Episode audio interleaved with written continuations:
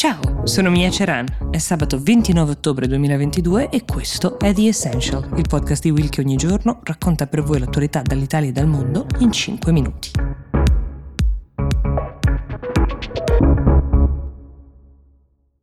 Ciao Mia, sono Cinzia. Mi piacerebbe che parlassi della Danimarca e delle elezioni che ci saranno a breve per capire se si andrà nella stessa direzione della Svezia o magari se ci sono delle differenze. Ciao!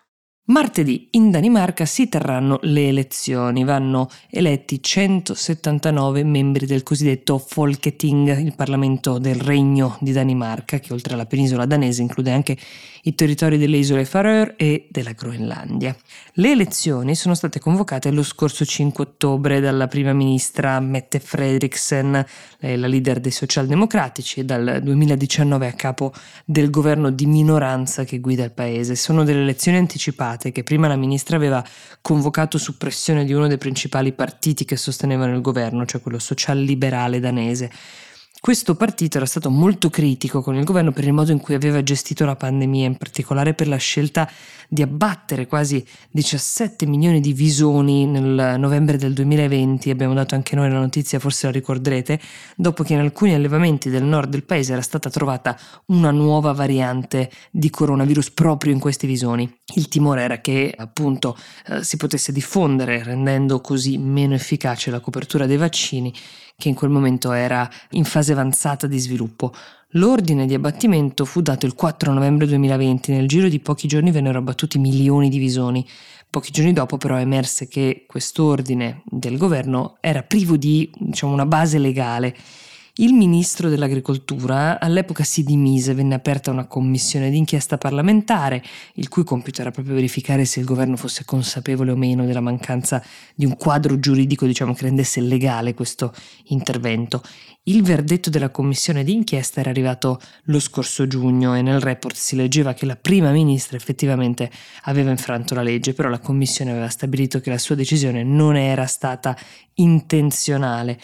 Le conclusioni della commissione d'inchiesta avevano molto indebolito la posizione della prima ministra e la compattezza della maggioranza che sosteneva il governo e questo ha portato nel giro di pochi mesi alla convocazione di nuove elezioni. Che cosa ci possiamo aspettare dal risultato elettorale? Forse eh, fare previsioni è un po' difficile, anche perché il sistema partitico danese è molto frastagliato ed è composto da più partiti di piccole dimensioni che eh, oscillano ad esempio tra il 4 e il 7% nei sondaggi. Tutto di fatto dipenderà dalle alleanze che poi si riusciranno a formare in Parlamento. Nonostante lo scandalo di visioni, il Partito Socialdemocratico adora ora resta il primo nei sondaggi con il 26% dei consensi, mentre il principale partito danese conservatore, Venstre, ha perso diversi punti rispetto alla scorsa tornata elettorale. Questo è dovuto al fatto che la corrente più euroscettica e anti-immigrazione ha lasciato il partito per fondarne uno nuovo che attualmente è dato l'8% circa nei sondaggi.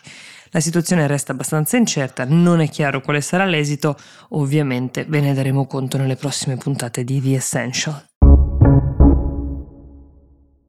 Ciao Mia, mi piacerebbe sapere di più sugli scontri avvenuti alla Sapienza il 25 ottobre. Grazie mille. Negli scorsi giorni eh, si è parlato moltissimo degli scontri che ci sono stati tra le forze dell'ordine e alcuni studenti durante una manifestazione che si è tenuta all'interno dell'Università La Sapienza di Roma. Allora, questi fatti risalgono al 25 ottobre scorso.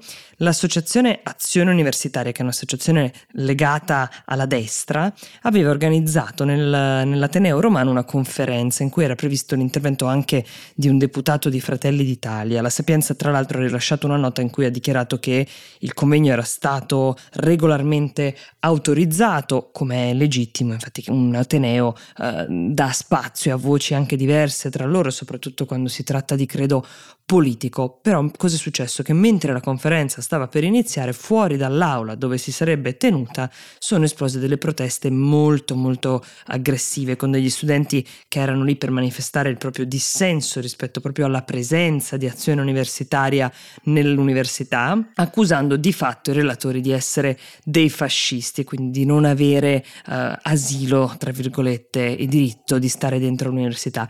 Non sono chiarissime le dinamiche degli scontri però sappiamo che ad un certo punto la tensione è salita al punto che um, dopo che alcuni studenti avevano provato ad entrare dentro la sala conferenze in cui era in corso il convegno, uh, sono intervenute appunto le forze dell'ordine che hanno formato un cordone e hanno respinto con la forza, questo è abbastanza evidente, alcuni manifestanti, anche a colpi di manganello. Le immagini dell'intervento mh, piuttosto forte della polizia sono circolate molto in rete, sono state riprese, molti attivisti si sono lamentati per il modo in cui sono intervenute le autorità, hanno mostrato segni di lesioni. La rettrice Polimeni a, uh, dell'Università La Sapienza ovviamente ha dichiarato che la polizia è intervenuta quando gli scontri erano diventati troppo intensi da gestire, ha ribadito tra l'altro che l'università riconosce il diritto a manifestare liberamente ma nel rispetto della pluralità delle idee.